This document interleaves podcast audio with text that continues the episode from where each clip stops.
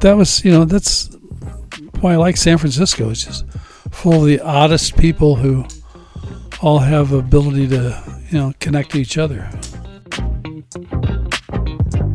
That was Ron Turner of Last Gasp Publishing. I'm Jeff, and this is Story Storied San Francisco. Every week on this podcast, you'll hear from small business owners, artists, and San Franciscans from all walks of life, telling stories, sharing personal histories, and trying to put into words what makes this city so special. Welcome to episode 28, part 2. In part 1, Ron told stories about growing up in the Central Valley. He moved to San Francisco in 1967, and a few years later launched Last Gasp Eco Funnies. In this podcast, he talks about starting the business that would go on to publish many books and underground comics titles. He also shares stories of Timothy Leary and Warren Hinckle. Here's Ron. So then I was like making like you know fifty bucks from unemployment, and but it was a little harder to get unemployment then. You had to uh, actually go out and visit places to get jobs and get things signed and come up with lists. And it finally dawned on me if I went to some place that everybody was going to, they wouldn't keep records because it cost them too much money to keep track of all these people. So I guess so that was a good thing to figure out finally. But we were doing more and more. Uh, my girlfriend at the time had been Cesar Chavez's uh, secretary, and she headed up some of the grape boycotts and um, down the valley. And when I'd worked down there, I'd been very, very partial to the farm workers. And of course, through our theaters, we, we used to sometimes carry 16 millimeter movie projectors out to the labor camps and show movies for the farm from the enlightened farmers. There were some enlightened farmers. Um, so, you know, people, people like uh, again go back to Traci Des Jardins. Her dad, Bill. Uh, only they pronounce it Desjardins down there in the valley. Uh, we all were in high school together at Dos Palos High, and he's a farmer, and uh, but enlightened you know, there were a lot of good people who tilled the soil. I, I, got to tell you a story about Traci. One time was uh, we I don't really know her very well. Uh, made cookies with her at Jean's and by Christmas, Jean Salazar, and but so I'm with my wife Carol, and we went to some dinner celebration at Jardiniere. And I noticed that on this, one of the specials was pheasant. So I wrote a little note, sent it back to the kitchen. Said, uh, "Hey Traci," said, "Is is your pheasant up to the Firebaugh standards?" She shot out like a like a jack in the box out of the kitchen and looked around, expecting to see some smart ass friend from Firebaugh that she grew up with. Looked around, didn't see anybody she knew, and went back in. And later, we got a complimentary dessert with a little note attached. She says, No, that pheasant is not up to Firebaugh standards. My father didn't shoot it. I am going to miss Jardiniere. That was that place was special. Oh, there's so many great restaurants. I always liked Henry's Hunan. I like Henry's. My wife Carol found that place, and we all went down there for years when it was on Kearny, a little tiny place. And the menu was about 20 pages long, most of which was history of Hunan province and about Mao Zedong. And Henry Chung had been in the foreign service in China when World War II broke out, and he had a very, very uh, interesting background as a result of that. And he ended up getting most of his family in through Houston and then into San Francisco. Anyway, we made friends with Henry, and I, I helped him get a, his uh, cookbook uh, published, and it was um, the New York magazine had listed as the best Chinese restaurant in the world. Well, you couldn't have a better cover slash than that.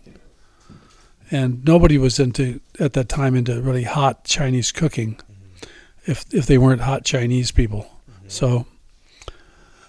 Uh, so we became good friends with Henry, and Henry was one of the few older guys, let alone an older Chinese guy, who liked underground comics. So I used to go over with uh, Tim Boxell, who's now teaching at the Art Institute and Actually, the Academy of Art. excuse me, the Academy I, of Art. I work with Tim a little bit. I, You work with I- Tim, okay. I work there, yeah. Tim and I and Greg Irons used to go over and bring Henry a big stack of underground comics and have a great lunch with him occasionally. Miss that guy. He he died a couple of years past, his nineties. So, uh, but that was you know that's why I like San Francisco. It's just full of the oddest people who all have ability to you know connect to each other. We started off officially as Last Gasp Eco Funnies Company, and um, and that was in 1970. We started having meetings in '69, so 50 years ago we were starting to have meetings about publishing a benefit book for the Berkeley Ecology Center, which was the first ecology center in the country, and of course needed funding. And we thought the coolest thing around was underground comics, and if we wanted to pitch a message to uh, youth about ecology. Let's use what's the best thing that's being let in through the retinal uh, bars at that time. So we chose Underground Comics, and then the only problem was we had to figure out how to do get the money to pay for it, and then what to do after we got it, and how do we get artists, and where's do things get printed, how do they get bound up, and how do they get distributed. It's all very curious. So um, I took on the job of doing this, and um, when we finally got the comic book done in time to be sold on college campuses for the first Earth Day, uh, the Berkeley Ecology Center had changed by much of the staff had gone away by in this you know eight months since we'd started the project with them, and they didn't know what to do with it. We said, "Well, it's your benefit book," and they said, "Well, we'll take ten copies." I said, 10 copies? I printed twenty thousand. Are you crazy?" So anyway, so I went back, and they were all in my garage, and I had to start selling them. And we come up with the name Last Gasp because we were trying to figure out what the name should be for the comic book, and there were many choices, and one of them, the choices of the comic book that that one was called Slow Death Funnies. And this was a great comic. It was full of every, every one of the cartoonists. Every time I handed them a script about something, they'd say, "Oh, "That's okay. I already got my own." You know, the, the smart people were already into what was going on ecologically 50 years ago, and uh, so you'd only hope that people have learned a little bit more since then. And so uh, we needed a company name, so the runner-up was Last Gasp Eco Funnies. So I took that for the company name. And fast forward, here we are now. 50, 50 years later? Well, yeah, it was uh, 1970 Earth Day that we went out. And we t- we picked just because it was fun our Founders Day at April 1st. It seemed like a perfect April Fool's Day because it's a pretty foolish idea. What am I doing now? I've got a garage full. Of, just lost my job at Kaiser Hospital. Nixon had cut the the funds for um, the science things as the Vietnam War started to collapse. And although there was much more war to go, but it was already start. You know, you could see that it was not nowhere to go. It was cost the economy everything, and it had to be paid for. And uh, if you, the cover is by the late great Greg Irons, who was a poster artist and a cartoonist and a. Uh, he, knew all kinds of. He was a, a smart guy. He became a tattooist, and his vision was is we, since we just landed on the moon in 1969 his vision was this here is a monster rising off the earth where it's already eaten part of the earth and in its hair are the symbols of all the corporations that it represents and then it's got one long arm reaching out and you know just touching its evil claw onto the moon. So that was pretty much and we had uh, all kinds of ideas in there, and I was so happy that Robert Crumb did a piece for it. he, he you know everybody of it's hard to predict the future, and he predicted that Flaky Foont and Mr. Natural would be out on the Golden Gate Bridge together, discussing why Flaky was going to go jump off the bridge in his depression. And uh, but so Flaky jumps, but he lands in mud because by this time the oceans have dried up. So Crumb's vision of the future at that point was that it was going the other way. We, somehow we'd lose all our water, and so it was kind of interesting. But both, you know, basically the same effect either way. What was next? Well, the next thing that came out was uh, Trina Robbins, who's a wonderful cartoonist and just a a, a tornado of strength, is uh, uh, got hold of me and said, you, know, Ron, uh, there weren't too many women in slow death, and she was doing a strip called Belinda Berkeley in a newspaper, a paper, underground newspaper for women in Berkeley called "It Ain't Me, Babe," and uh, she says, "When are we going to do a women's comic?" I says, "I want to do a women's comic very badly." And she says, "Well, I've got one almost put together." I said, "Well, fine, I'll be over in an hour." And I came over and handed her a thousand dollars and picked up the artwork, and we were off to do "It Ain't Me, Babe," the comic book. So, um, so that was like an all women's comic, and it's, uh, I mean. I mean, I, I enjoy sex and violence as much as the next perv, but um, I tried to do a lot of books that were more socially relevant and maybe in a slightly arcane way, but they were relevant. I mean, we're going to, like, we did a, a series called Skull Comics, horror comics, but, you know, use some good writers, you know, use use uh, you know really good if you're going to do that story. And we switched Slow Death over to a science fiction format because that's basically all about ecology anyway. So uh, we did other books uh, over the years. Amputee Love, which is written and drawn by amputees, or not drawn, the husband of an amputee. And um, to my deepest pleasure, you see uh, San Francisco's nursing school ordered 300 copies because they were getting all these Vietnam War spinal injury people back and whose uh, you know genitals wouldn't work anymore. And they wanted to show that, in fact, uh, disfigurement, if your genitals did work or you could get them to work, uh, disfigurement didn't have to be a, a a, a, deal breaker. You know, you could still be a sexual being, which was very important. And but of course, you know, we get a lot, a lot of. You also open the Pandora's box. Um, I got 300 letters from, uh, I would say, real pervs who were into well, let's what's a perv anyway? Well, anyway, people who were into amputees. Almost all were men. Fet- fetishists. Fetishists. Almost all were men.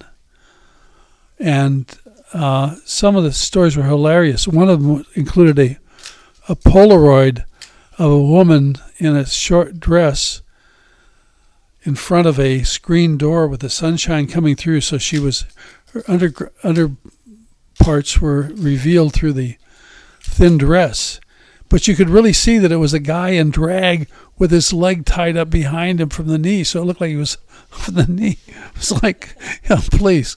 I had I had some florist, millionaire florist, flew in on his private jet from Chicago to SFO to come around with a story of his son was married to an amputee woman and blah blah. He wanted to help him see that there was some, you know, legitimate sexual uh, attraction. And I said, okay, well, here's how many copies do you want? And this guy was smelled of rose water and uh, money. And he opened his wallet and pulled out, there was a batch of 100 crisp $100 bills. And he handed me a $100 bill. I said, like, I don't have change. Christ, don't you have $6 for three copies? you know? And at that time, that was the first two dollar underground comic, and it was like, hey, God, what's the matter with this moron? So he didn't mind. The thing he gave me the hundred dollar bill and said thank you. Left. He was like, you know, so happy. He's gonna, you know, beat his putt all the way back to Chicago, I guess. Fuck. Well, I had a lot of fun with uh, Tim Leary. Uh, we became friends after he tried to. Uh, he was such a scoundrel. I loved him. but he, when he was in prison, one time he sent me a, a letter and a manuscript, and I thought, okay. Well, years later, I found out that he had sent out to 18 different publishers, slightly changing each uh, storyline. And somebody else bid on it and got, you know. Anyway, uh, he and I became friends, and he he had this uh, book called uh, "Surfing the Conscious Net," and he wanted it done like a comic book. And he had all of his buddies in there, like Susan Sarandon was a character, and all these other people. You know, he he'd been married, I think, seven and a half times or something like that. I don't know. He's like Tim had all, and he had a lot of Hollywood wives. Uma Thurman even is a like was he was married to her mother for a while, but he um, when I was working at Kaiser, one I was doing studies in allergies and emotions, but we gave these various tests to the people who were there, and one of them was the MMPI, the Minnesota Multiphasic Personality Inventory, and so as a psychometrist, you know, being a test giver I had to study a lot about these things. I also gave Rorschach's. I had to read uh, over a hundred books on the Rorschach. To, the ink blot. The ink blot right? test, yes. And the thing with Leary was is that he used to work at Kaiser when he was doing the Minnesota when he was working on the Minnesota multiphasic personality inventory. So I got access to all the files. So I got to go back and read all these things the the craziest thing was is that the uh, Dr. Feingold was the uh, head of the allergy department, and he hated hippies. But he was really a smart guy. He started discovering all these uh, allergies that people got to things like number four yellow dye, uh, which was if someone was taking a birth control pill that had that dye in it, might get an allergy, and he was starting to figure this stuff out. And also, children's food allergies was his big things. But he hated hippies, so I had long hair and a beard, and I had to have access to his office because sometimes I needed to find some reference book. And he'd see me in there, and he'd start screaming, "There's a hippie in here! There's a hippie in here! Security!" And I have to run. Everybody knew this that I worked there, except him. He didn't know that I worked. They wouldn't tell him that I worked for him because he wouldn't have allowed it and so they'd all hide me. I'd be down in closets and things or under desks and shit every time he see me. But he was like, got to be a really interesting game. But Leary stuff, then if I'd be at a party with Tim, it'd be kind of fun. We'd be talking about his comic book and how much fun he had with it. And I mean, it sold enough to pay for itself. That was the good thing. And we had a, a a grand time at parties, and we get into, but sometimes parties can be kind of boring, especially when there's people doing fan fan nutty crazy stuff. And so we would just start talking about early learning theory and like Stumpf and Wundt and some of the early 1800s psychologists in Germany. And boy, you want to know a way to turn off people fast? speak a lot of foreign German words at them. But you must you were fascinated by that stuff. Oh yeah, well, yeah, I was psychology was really yeah. I loved it. Still love it. It's just uh, it's very interesting uh, the the mind and how it works and also the things that really trigger it, you know, this you know, my my mind is always clicking along on the way over here today. I was thinking about like what if certain animal species had developed their own technologies and were living now alongside us with their technologies and our technologies? And somebody from our group would be saying, well, you know, th- these foxes are getting in our way. You know, we have the they they want to have these little pathways, and they're, they're messing up with our streets. And uh, and I'm saying, but then the foxes might also be thinking like these humans are out of control. I think we should be, you know, looking at limiting, uh, you know, their late night lighting and all that. And you know, so this just kind of was like a beginning of a thought. How could this really work out down the road? You know. I think all the animals are already thinking that about humans. Well, I think they're thinking about life without humans.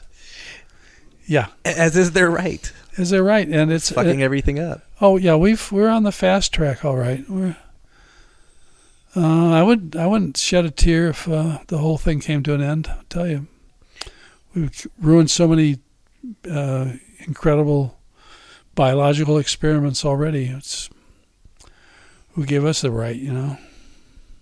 And yet here we are at the edge of the continent, this place we love and hate to love and love to hate called San Francisco. Yes, yes. You touched on it a little bit, but um, do you want to talk uh, now that you've been here 50 plus years? Yeah. What is it about San Francisco that you love? Well, I remember when I first came as a kid, up on Hyde Street, there were all these movie studios.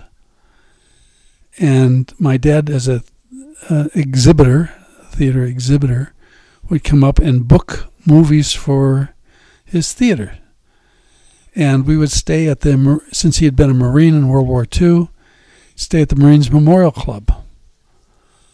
And so as a kid, it was like amazing to me. They had these water glasses that had a wrapper around them, and the water all smelled strange because they were putting a lot of chlorine in back then. And uh, I remember I was so fascinated looking out of the Marines Memorial Club window one day, and there was street excavation. PG, Pacific Gas and Extortion was burrowing into the pavement, and the dirt was all red colored. I just, it just never dawned on me that we were all on dirt. You know, this whole thing was on dirt.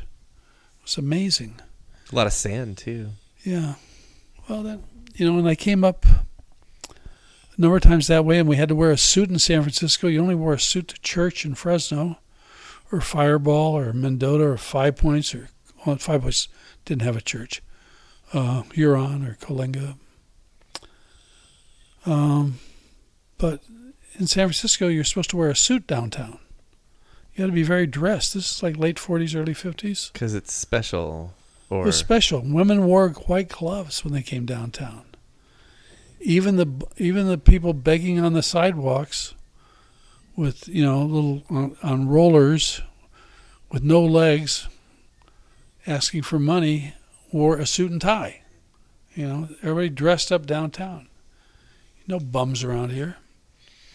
Guys out of their out of luck. You know, they're out hard hard times, but no bums. You know, so um, the the culture, you know, the fabric of the of the culture was, you know, people were like, um, you had the feeling in San Francisco that everybody was farting through silk, you know. And if you wanted to be like them, you'd fart through silk yourself. And it was just pretty interesting to me. And I came up one time on my own when I was like 16. And I mean, I just really lucked out on things. We came up with the Demolay chapter. Uh, friend Clyde and I got to come along with Chet. And Chet was the chapter dad for the Demolay. And Chet was called Fresno's most eligible bachelor. And we came up, and Chet dropped us off at this hotel. And we didn't see him for four more days. Chet was completely gay, and he he looked like he'd been rode hard and put away wet when he came back to us. He was just he was just a mess, you know. I mean, a ripped collar, you know, just uh, completely hungover, drowsy, um, grumpy. I'm sure he didn't like the idea of having to sit down and drive for four hours back to Fresno. But by coming up here, I got to stay a week on my own, waiting for my dad to come up to do a booking trip for his films. So I had a, an entire week to spend. It's fabulous. What year would that? That would have been 50, 56. Okay. And the hotel was the LaSalle on Hyde, and it was right across the street from the Club Blackhawk. I knew nothing about jazz when I got here. I went over there every night, looking my freshest 16 year old best, ordered a Coca Cola.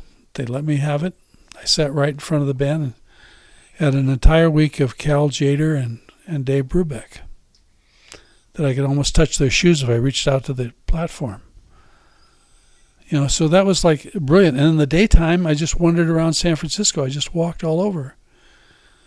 Discovered that the uh, we'd come up for the uh, East-West football game, and so I went, went back through the Haight and I went back to by where the stadium was. I just wanted to see if I could remember how to get there. Was that at Kezar? It was the, the old Kezar Stadium, yeah. And then there was the Kezar or the it's the Kezar bar. I forget. And the but anyway, it had been you know been a straight bar when we were there. When I came back by, it was a gay bar. So I thought like, aha, you know, this whole gay scene going on up here is just crazy. And um, so you just got to see and learn things and check it out. And so, uh, you know, I think I was like kind of like already being pulled towards San Francisco as a kid. It was exciting. And you go into these various movie offices, and everybody was like so funny. And we'd see them down in, in you know in Fresno or Firebaugh, whatever they drive down every couple of months to show the new pictures, you know, information about the pictures. And then so I got to know some of these guys a little bit as a kid. And I remember this one guy, he was coming, he was really upset because he couldn't find his car, which he couldn't remember where he parked. He was so drunk he couldn't remember where he parked it the night before. So the whole sense of alcohol, and then on every corner there was a liquor store. Seemed like on every corner, which it wasn't the same back in the valley. They were hard to find. So there, just stuff, you know, was very interesting. Well, I also liked that I had ended up with a good friend about 35 years ago, Warren Hinckle, and I started hanging out together. And he was such a super reporter, and we all knew we had people we knew in common. We knew the Mitchell brothers in common, and uh, so for what the la- the last um, for about a twelve year period there, his last ten years and two years beyond that, we worked on a book called "Who Killed Hunter Thompson." And if anybody has a chance to get a copy of that, they want to learn a little bit about San Francisco, uh, please get that book. Warren has written a, it's a 544 page book. And it has most of the stuff about ramparts and Scanlan's and Hunter Thompson and the Mitchell brothers and a whole bunch of other people. And although it's got 44 of Hunter's best friends writing stories about him, it also has a 200 page introduction by Hinckle. Oh my. So if you want to learn about San Francisco, I suggest you read that. And uh, Did you know Hinckle before the eye patch? For the no, he got that as a child. That was a okay, I uh, it was an, I think an auto accident. okay, He had told me one time, but he had kind of a harsh, hard voice to understand. uh, Sometimes, especially late at night after twenty drinks. And uh, and I thought one time that he'd said that the he got stuck with a wire in his eye, but it, Hinckle had had had lovely nicknames for everyone. His one daughter was H, the other was Boxcar. Uh, his uh, first wife was Denise, was uh, the brain. His brother-in-law was Science. He liked it. I, I got named by Dori Seda, great cartoon artist Dori Seda, uh, as Ronzo. and Hinckle liked that. He would always call me Ronzo after that. So he found that out. And uh, anyway, his dad's nickname was the Wire, and it was because he was that that was the family name for the telephone. Hey, the wire's for you, and his dad would pick it up. But when I heard him tell the story, it was kind of a mumbled. "Oh, wire is that, just that," You know, so being unable to decipher that particular moment, uh, I thought that he meant that he got stuck in the eye with a wire. but it was, I think, it was a car accident. Hinckle was great. He took me to the Philosophers Club for a drink one night. And we went over there and we had a drink. And he says, he pointed at a bar stool next to us. He says, "Yeah, that's the one my father died on." I love San Francisco. That was Ron Turner. Join us next week when we'll hear from Mission Creek houseboat resident Margaret Casey. Music for the podcast is by Otis McDonald. Film photography is by Michelle Kilfeather.